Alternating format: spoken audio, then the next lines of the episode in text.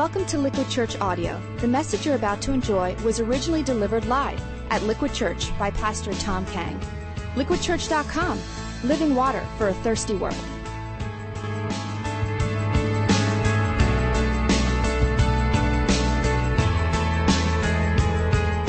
Right. Well, I think I'm starting to see how this thing works. Tim gets to preach on the beauty and the splendor of creation. He does the whole laughter and dance of the Trinity thing. And I get to speak on evil.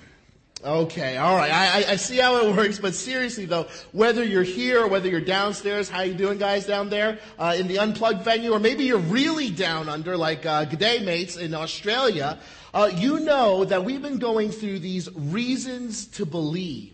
But even more so, even more than that, we're exploring the story of God. I mean, I mean, who could really forget last week's message of one God, yet three persons, Father, Son, and Holy Spirit, joined in this eternal dance of love and joy. All that, picture that image of God as opposed to the image of God that says, get off my lawn. You know, that kind of a thing here, right? See, it's not only that God is good, it's that he actually dwells in a community of love and joy, and he invites us into this community. It's the reason why the early church actually understood creation as being born from the joyous laughter of the Trinity. It's the heart of the Christian story. But you know, like all good stories, like all true stories, the story of God is also filled with conflict, major conflict. And all you need to do is really glance at any one of the pages that you see in the newspapers or periodicals. You know, I got right here, you know, Newsweek, you know, over 4,000 American soldiers have died in Iraq already. You see it in the New York Times as well. You open up the New York Times here and you see that there's a genocide in Darfur going on here. Then you got, of course, the housing crisis, bigger than you think. It's all over the place. It's the New York Times Sunday Business Edition. It's the Wall Street Journal here. All sorts of things. Battle for guns going on here. All over the place which I think is the reason why, maybe, in a recent cross section of adults that was asked in a scientific survey this one question if you were able to ask God one question and were guaranteed a response from Him, what would that question be? Do you know what the number one just question that, that just uh, the number one question that they asked was, why is there pain and suffering in the world? This was the overwhelming response. In other words, if God is so good and loving, and He has this infinite care for each of us, then why is everything seem so broken in the world? Why did my roommate and close friend, 26 years young at the time, why do you actually have to go into the World Trade Center on 9 11? Why did that happen? Why, why did my uncle, who was only in his 40s, just a couple months ago, about three, four months ago, why did he have to die and leave behind his wife and five year old son? And, and why did these things happen? You know, each of us here, everyone here, has their own story. And, and though our details may differ, the pain and reality of struggle and hurt, this is all the same. Some of you know exactly what I'm talking about here tragedy, hurt, and loss, all while a good and all powerful God watches on? Why does this happen? Uh, in the 1950s, there was a man, Charles Templeton. He was actually a Christian evangelist. He actually was close friends with Billy Graham. And uh, he was one day flipping through one of these periodicals. Actually, it was a Life magazine. And in it, he saw this picture of this African woman just, in, just writhing in agony, clutching the corpse of her dead child. And, and something inside of him just snapped at that point. And years later, in his book, A Farewell to God My Reasons for Rejecting the Christian Faith, he wrote, a loving God could not possibly be the author of the horrors we have been describing. Horrors that continue every day, have continued since time began, and will continue as long as life exists. It is an inconceivable tale of suffering and death, and because the tale is fact, is in truth the history of the world, it is obvious that there cannot be a loving God. You see, for Templeton, there, were, there, there was no two ways about it. You can't have both. Either there's a loving God who is all powerful, and consequently there should be no struggle and no pain, or there is a God, but you have to face the broken realities and conclude, as he did, that though there is this God, he oversees all of this, uh, but he just doesn't care. Maybe he does, you know, this, it's not a big deal for him. And, we call all this the, the problem of evil.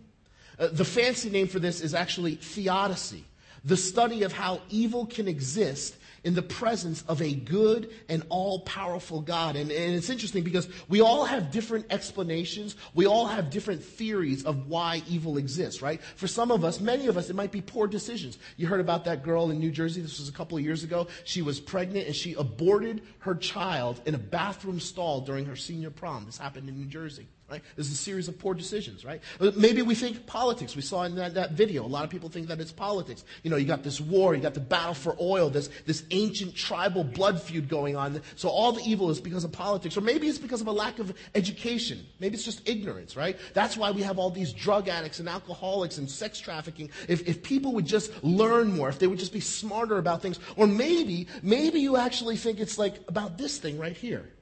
Maybe it's about religion, and we heard that as well, right? That, that, that this apple somehow started it all, right? But before we get to this, we have to understand that the seeds of evil were planted long before we ever arrived on the scene, long before there was an apple. And just as we did last week with the Trinity, we need to go back even before time, pre time, once upon an eternity, to understand the full scope, which brings us back then to the Trinity. You see, the, the Trinity, the nature of true love itself, is to invite others in. So, so, so this whole Trinitarian circle, this, this perichoresis that we talked about last week, this whole thing of love and joy, this is a dance that is invitational. It's a relationship that's invitational. It's an open-hearted expression of love. It's naturally just like parenthood, it naturally wants to expand its borders. Just like when you get married, you love this person, you naturally want to expand your borders. You want to have children, you want to give birth to these things. God also produced, He also expanded His borders. He created creatures called what now? Not humans, but angels. I think I heard it over here. Yeah, uh, humans is in Genesis chapter 1. That's, that's where our story begins.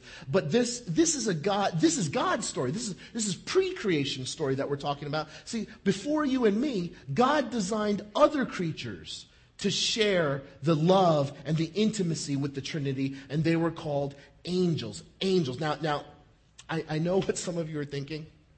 You're thinking of like these, uh, you know, sort of these these cute little babies with wings, right? Maybe some some uh, little arrows, some uh, you know, riding on clouds and stuff. But, but you know that that's that's an unfortunate Hallmark version because the Bible actually it, it paints this this wildly different picture of these creatures. For instance, did you ever notice that in the Bible, whenever an angel bef- uh, uh, appears before a man, what, what is like the common two word response that the angel always has to throw out there to this person? Do not fear. Be still, you know. Don't worry. Chill out. Relax. In other words, the universal response, the universal human response to angels is what? Oh my gosh, please, please don't hurt me. That, it's fear. It's they, they fall face down, right? Uh, you see, far from these cute little cherubs, uh, these angels are fearsome creatures. First Chronicles chapter 21 actually talks about this one angel single-handedly wiping out this city. Okay? Uh, the term heavenly hosts, this is actually a military term for a combat brigade. And, and so the question is begged what kind of a story is God telling us here? I mean, these angels, they, they literally carry coals of fire in their hands as they circle the Trinity in worship. See, the main purpose of angels was to worship God. In, many ways, they provided the music for the dance of the perichoresis of the Trinity. And the awesomeness and grandeur and glory of God is so ginormous that it takes legions of angels to surround the Godhead. I mean, think about this.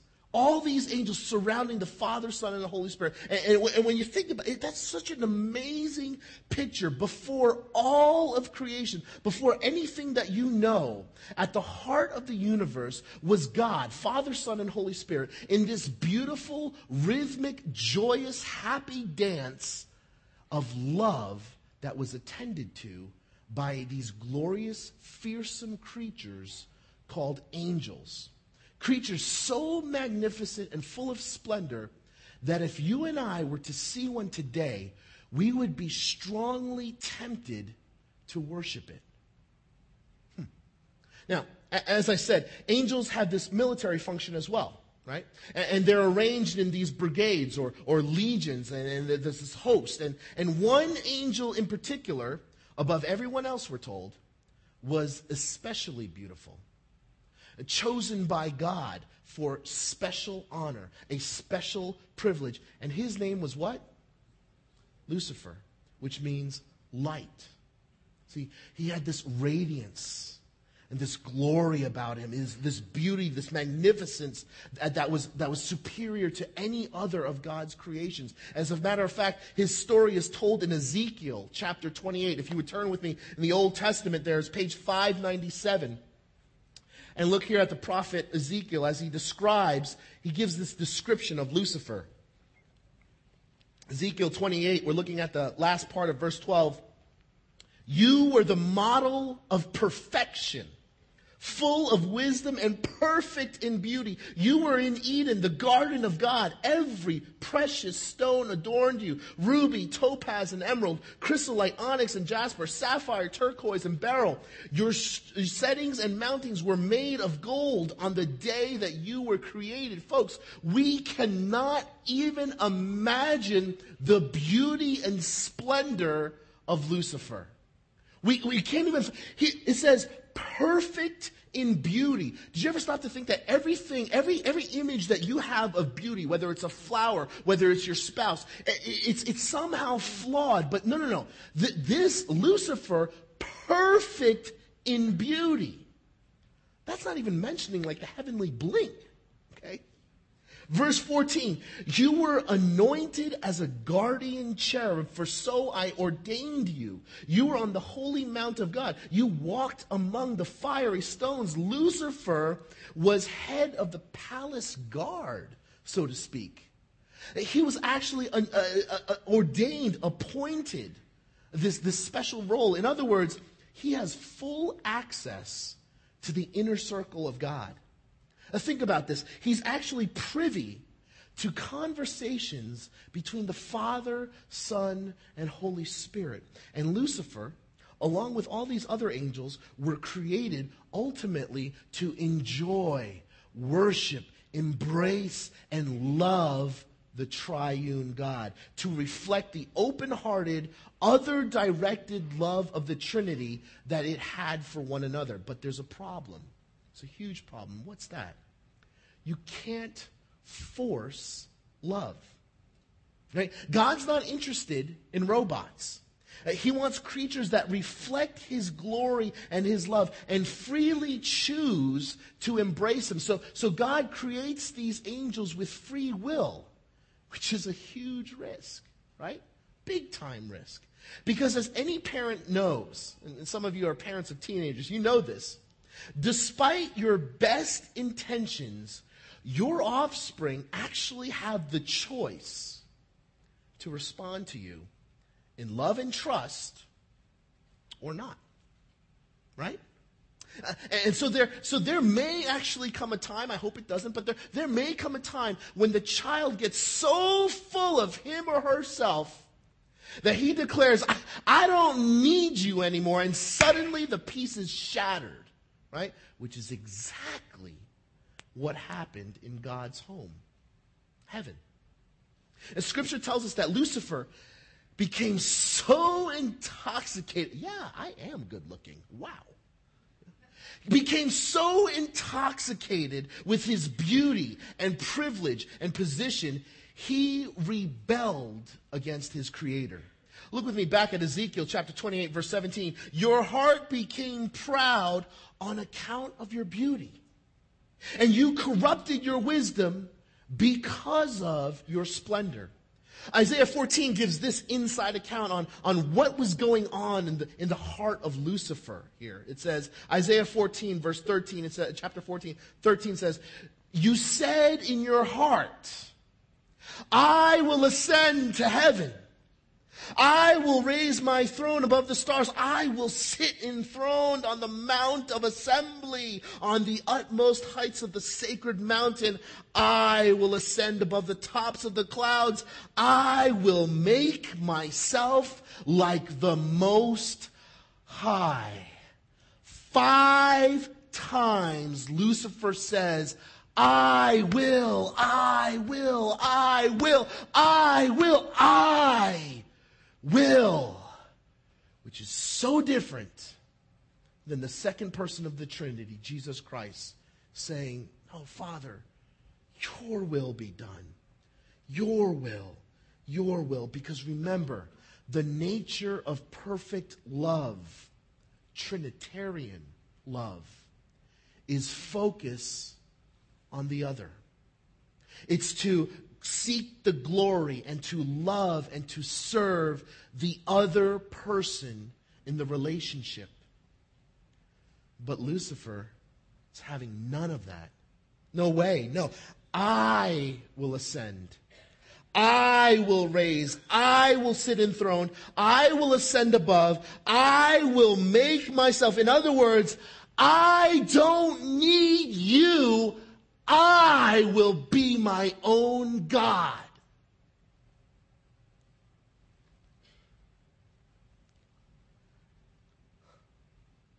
It's an ugly thing. When a child sticks a knife in the parent's back, a child who's had it all, raised in privilege, in perfect love, but just throws it back in the face of the one who loved and trusted. See, that's the essence of sin. When we decide, when, when we decide we would do, I would do a better job being Lord of my life than God. Right? When, when we want to be the center of the dance rather than a dance partner. See, Lucifer rebelled, and the peace, the perfect love of God that was being expressed was shattered in an instant. And God does not tolerate that because the rule of his house is love, perfect love. And so there was a war. A, a war in heaven, we're told.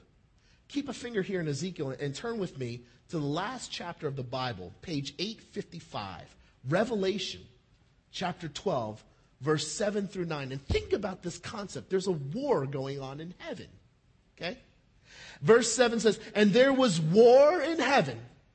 Michael and his angels fought against the dragon, and the dragon and his angels fought back, but he was not strong enough, and they lost their place in heaven. The great dragon was hurled down, that ancient serpent called the devil or Satan, who leads the whole world astray. He was hurled to the earth and his angels with him. Folks, we can't even imagine what this was possibly like. Scripture is telling us that before all of creation, before the earth, there was this cosmic battle in heaven. Michael and his angels fought Lucifer and his crew, and this ancient, what? This ancient serpent was hurled down to where? To the earth. And his angels with him.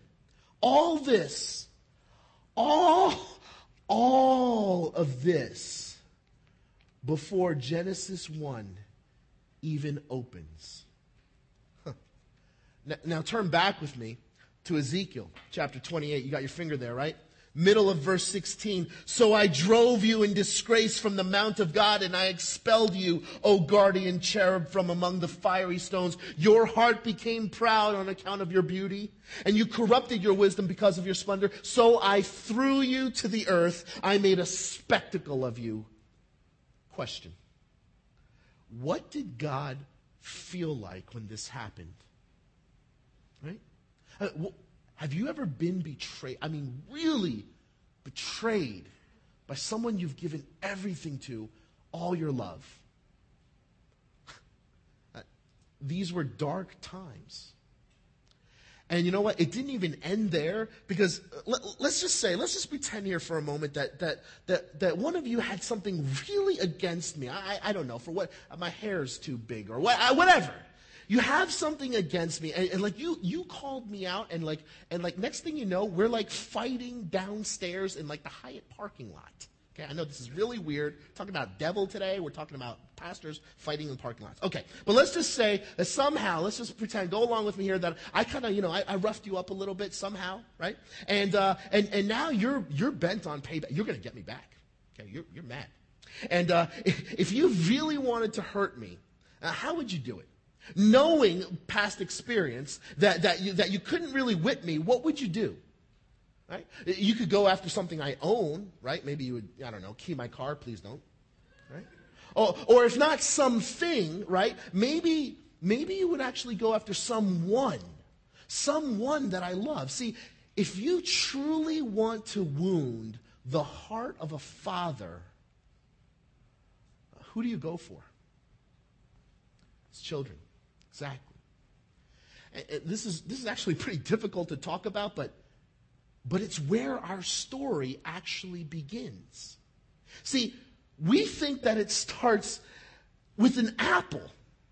Uh, we think that it starts in the garden in Genesis chapters 1 through uh, 1, 2, and 3, but, but it doesn't. The origins of evil are much more ancient than that. It, it's just like love. Love itself has a much longer history, and so does evil.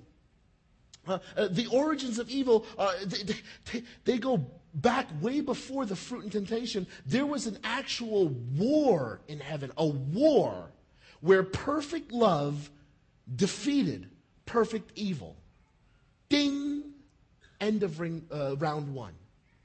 But then there's a round two, right? Ding, ding! And perfect evil is now on earth. It enters the world. So, question if the Garden of, have you ever thought about this? If the Garden of Eden was so perfect, have you ever wondered why on earth, literally, there was a talking serpent there? Does, does that make any sense? See, long before we fell, Lucifer fell. And all pain, misery, sin, death, and destruction traces its roots back to that original conflict, that original war in heaven. See, when we envy someone, for instance, someone is more gifted, more beautiful, more talented, smarter than us, our bent is actually towards jealousy. But after a while, if we can't have what they have, whatever it is that we want from them, we actually set our sights a little bit lower. Uh, we set it on their destruction. And there's this incredible moment in the movie Amadeus that captures this whole idea very, very beautifully, actually. As most of you know, Wolfgang Amadeus Mozart was a child prodigy. I mean, this was like a, a musical genius, the likes of which we haven't seen since, right? But in the movie, he has this insanely jealous, but talented, but he's insanely jealous, this, this rival court composer named Salieri, right? And when Salieri realizes that, you know what, I just, I, I just, I will never match up. I will never have what Mozart has. When, when Salieri realizes that Mozart's gift dwarfs his own, Salieri declares war. Astounding was actually, it was beyond belief. These were first and only drafts of music. But they show no corrections of any kind.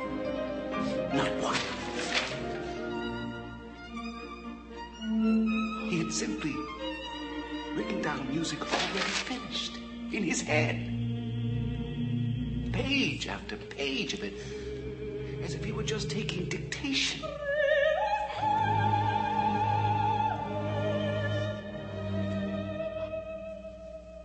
And music. Finished as no music is ever finished.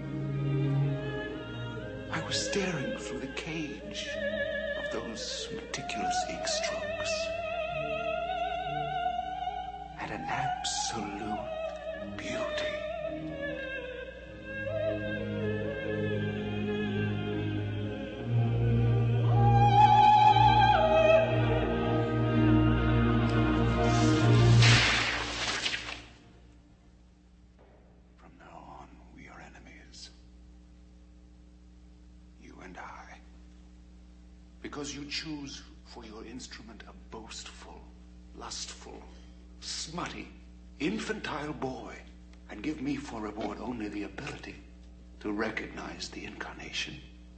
Because you are unjust. Unfair. Unkind. I will block you. I swear it. I will hinder and harm your creature on earth as far as I am able. I will ruin your incarnation. I will ruin your incarnation. See, when Lucifer was cast out from heaven, he lost his spot as God's most glorious creature. Oh, but he found a new purpose, right? Instead of making music now for the Trinity, he declared war against God, and now he set the crosshairs on who? Who did he set his sights on? God's new glorious creation. A creature that, unlike any other before, actually bears God's image. A more beautiful creature, you. This is our story. And this is where evil enters the picture because check this out. Revelation chapter 12 continues. The great dragon was hurled down, that ancient serpent called the devil or Satan, who leads the whole world astray. He was hurled to the earth and his angels with him. Verse 17. Then the dragon went off to make war against the rest of her offspring. Who's he talking about here? Those who obey God's commandments and hold to the testimony of Jesus. In other words, if you want to wound the heart of an all powerful, loving Father, how do you do it? You target the children. You target those mini icons we learned about. You target those who bear that Father's image. Folks, this is the context of the story you and I find ourselves in. Born from the laughter of the Trinity, made in God's image, made for love and joy and glory. We are now subject to evil. In fact, targets of the evil one.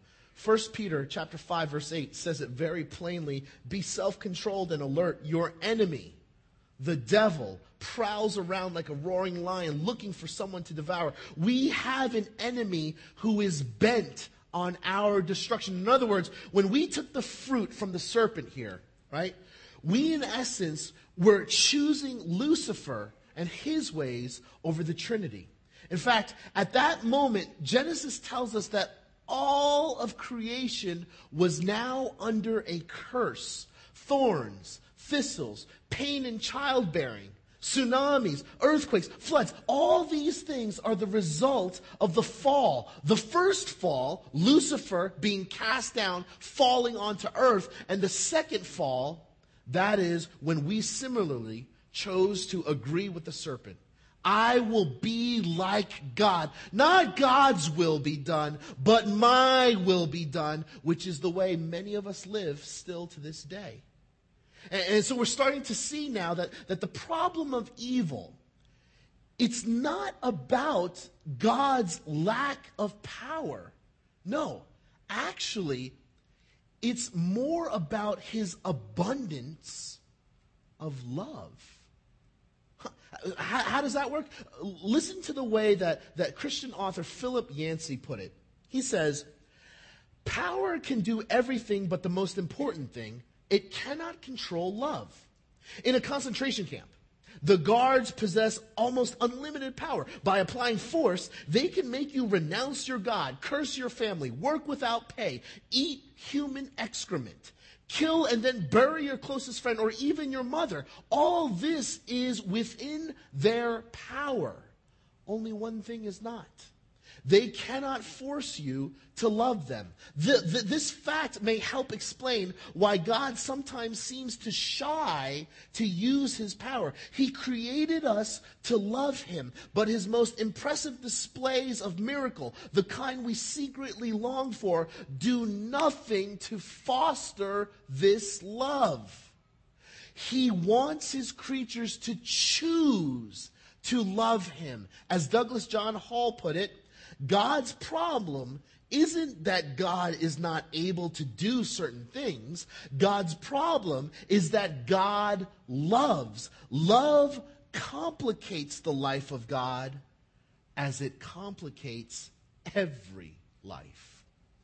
See, God's not a robot, nor does he want robots. Rather, God wants us to freely choose Him, trust Him, love Him, believe Him, embrace Him in spite of all we see that may otherwise suggest that maybe His heart isn't so good. Maybe He's not out for my good. Maybe He doesn't know everything. Maybe I know better.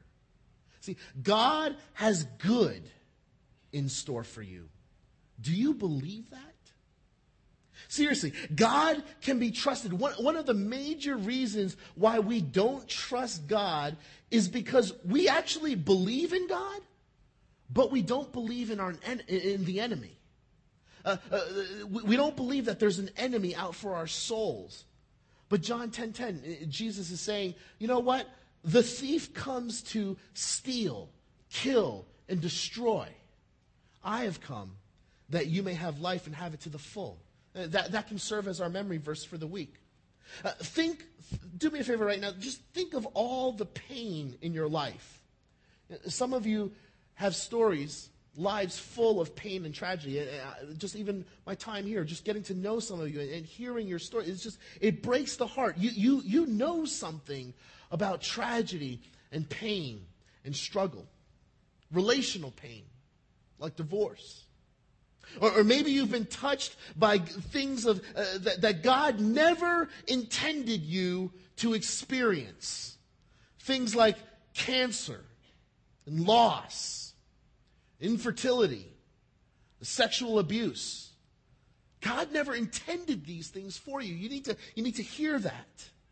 All these things are here because we are fallen creatures living in a fallen, broken world. C.S. Lewis actually said, enemy occupied territory. That's what this world is. See, friends, there's this eternal story that has been going on behind the story of our day to day, everyday lives. Okay?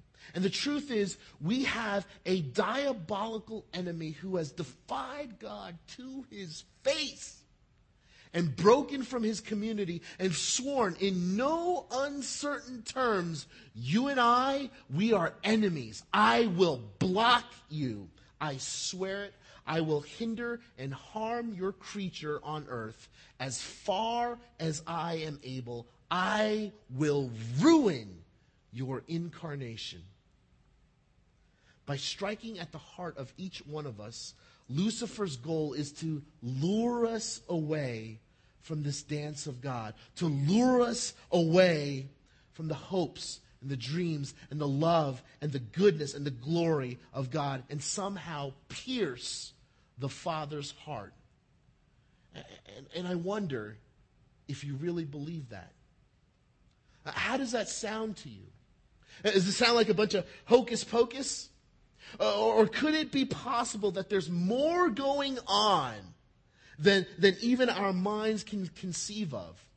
Charles Baudelaire, he was this poet and mentor to T.S. Eliot. He said, The devil's cleverest wile, his greatest trick, is to, conceive, uh, is to convince us that he does not exist. Some of you actually recognize this. That's the last line from one of my favorite movies, The Usual Suspects, right? And, and, my guess is that many of you are all over the map on this thing, and, and, and I don't want to freak you out. That's, that's not my intention here. That's the purpose of this message is not to spook you or, or to suggest that there's a demon behind every tree, right? Uh, that's actually the other mistake that people make. They see demons and the devil everywhere. You know, every scraped knee, every every missed parking spot. Oh, you know, ah, ah the devil, the enemy. You know, the, the devil made me do it. You know, that, that, that's, that's not what's going on here. That's actually an egregious error the other way, right? But maybe, maybe there's actually some sort of balance here. Maybe there's a balance like the one that John Eldredge, Christian author and speaker, uh, suggests as he does here. I am staggered by the level of naivete that most people live with regarding evil. They don't take it seriously. Not the devil prancing about in red tights carrying a pitchfork but the incarnation of the very worst of every enemy you've met. Life is very confusing if you do not take into account that there is a villain, that you, my friend, have an enemy. Do you believe this? Do you believe that you have a real and fierce enemy of your soul? And that he's sworn on keeping you separated from the goodness and love and life of God.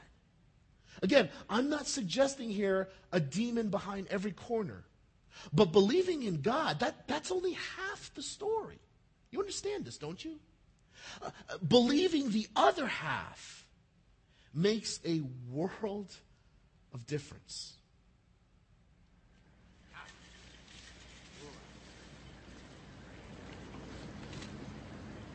Detective, what if I told you that God and the devil made a wager? Kind of a standing bet for the souls of all mankind. I tell you to stay in your meds. Humor me. No direct contact with humans. That would be the rule. Just influence. See who would win. Okay, I'm humoring you. Why? Who knows? Maybe just for the fun of it. No telling. Oh, so it's fun.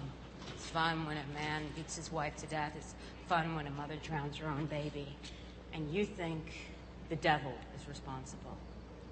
People are evil, Mr. Constantine. People. You're right. We're born capable of terrible things.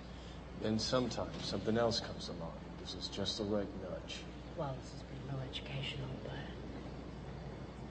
I don't believe in the devil. You should. He believes in you.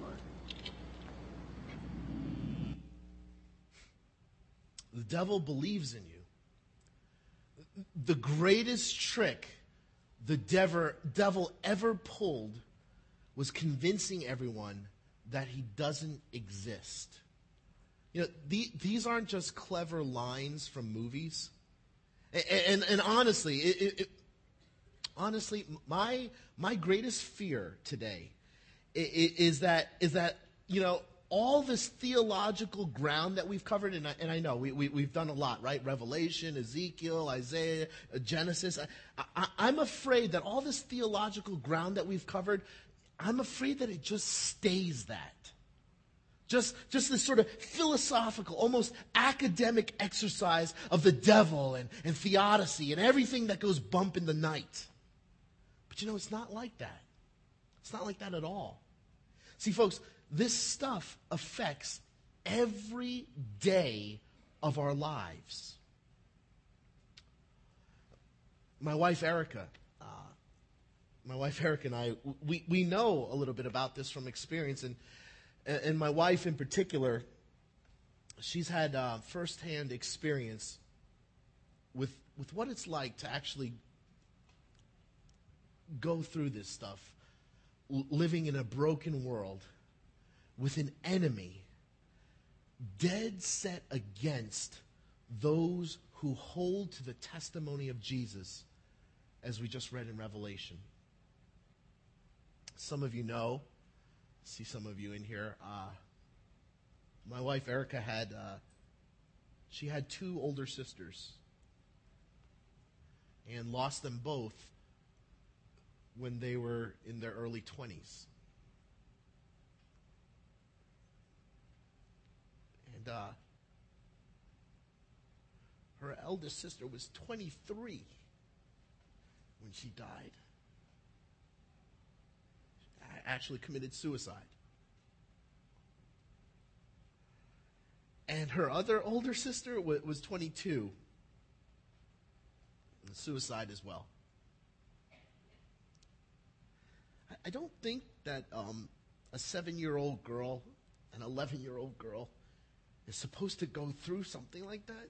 I don't think that's like God's plan. Like that, I don't think that's the, the love and goodness we keep talking about. And uh, as you can imagine, those are those are life changing events, and it radically alters your perspective on on everything, on, on life, faith, on God on evil and and just what life in this world is all about, it's it's actually not something you ever get over. Ever. And, uh, you know, it, it, goes without saying, no, no religious platitude. And, in my younger days, I actually tried to help her through this religion, you know, just, uh, this, no religious formula can fully heal this. There's, there's no easy spiritual answer that can explain why. Or, or that, that, that, that, can help you fully absorb the loss. As a matter of fact, for, for most of my wife's life, and, and, and even to this day, for her parents especially, and, and a lot of this is a cultural thing, and, and my heart breaks because of this. A lot of this, you know, just her parents especially, they would just kind of explain it away almost dismiss it like like oh it's a tragic accident you know? And, and, that's actually when and if they would actually acknowledge it. They for the most part they, they didn't want to acknowledge it. You know they moved and went to a different church and, and all that stuff. And you see because in the asian culture that's this is like you know you don't speak of such things. This is very shameful. You know I, you know what, what did you do that caused this? You know you must be horrible parents or something. And Or, or sometimes it was just kind of stoically denied. Like, uh, no, no, we just, we just have one daughter, one, one child. That's enough for us. so my wife is growing up through this.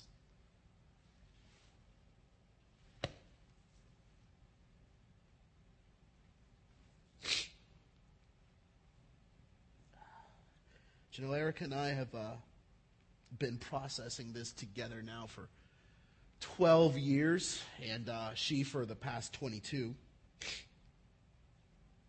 And there's never any way to fully explain or understand or come to terms with such a thing.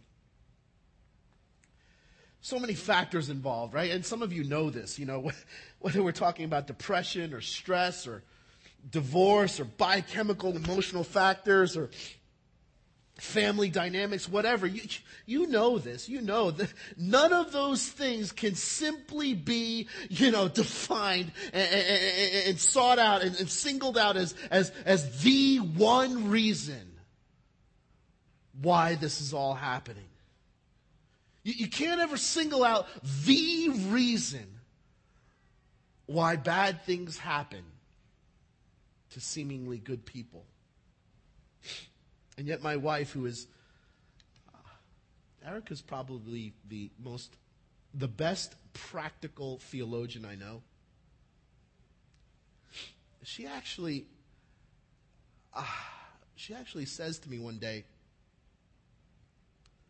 Tom, we really do live in an incredibly broken world with a real enemy who is intent to truly steal, kill, and destroy. And, and she was saying to me later on how, how things don't always package nice and neatly, even after the storm.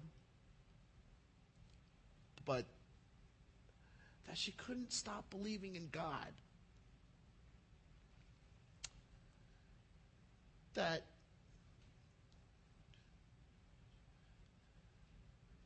she knows that she sees this one part of the picture And that's all she sees. But she knows that there's got to be this bigger part, this bigger picture of God. I'm sorry.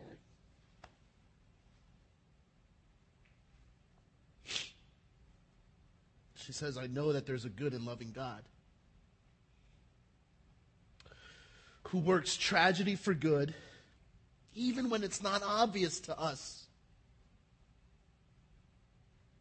Just like the way he did when, when his own son died. You see, see, God actually enters into that pain. God actually knows what it's like to hurt. That's the kind of God we have.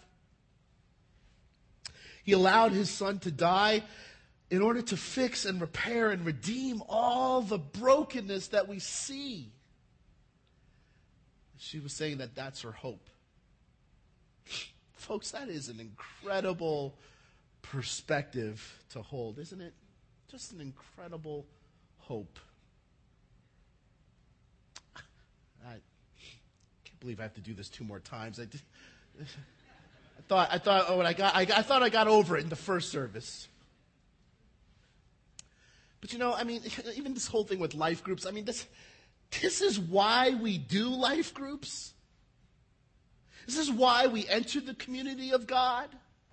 You're going to wrestle with this reality this week during the, during the groups. And, the question is, what, what do you believe about evil and why this world is so messed up? And I understand this, that's going to be a little bit uncomfortable for you, but just, just kind of think of me sobbing here and it won't get any worse, right? But we're asking you to do this because we are confident that it'll stimulate some profound and practical dare I say, even life changing, life saving discussions and relationships for the better. Because you know what? You are not alone. You were conceived in love. And there is a God who redeems, and He has come for you. And this church is here for you, and we care. Whatever battles you are facing. And we want to encourage you to be open and honest in your life groups. What do you have to lose, really? You have everything to gain as you continue to put your faith in this story, this story of God, which ultimately points to the one, Jesus Christ, who is truly mighty to save. Let's stand together, won't you? Let's invite him in his presence here. Father, you have not given us a spirit of fear, but of faith and love and a sound mind. And we are not unaware of our enemy and his schemes. So, Lord, we want to invite the power and authority of your Son, Jesus Christ, into the place of our life, into the hearts of every man and woman here. Thank you for being stronger than death. Thank you that you are a God who is moved by our pain and has done something about it by sending your son, your own son, Christ as our Lord and Savior. Jesus, thank you for coming into the earth to enemy occupied territory to proclaim freedom to every captive and to restore a relationship with God. We worship you now. We thank you in advance. We are falling in love with you all the more. May your Holy Spirit fill us up. In Jesus' name, amen.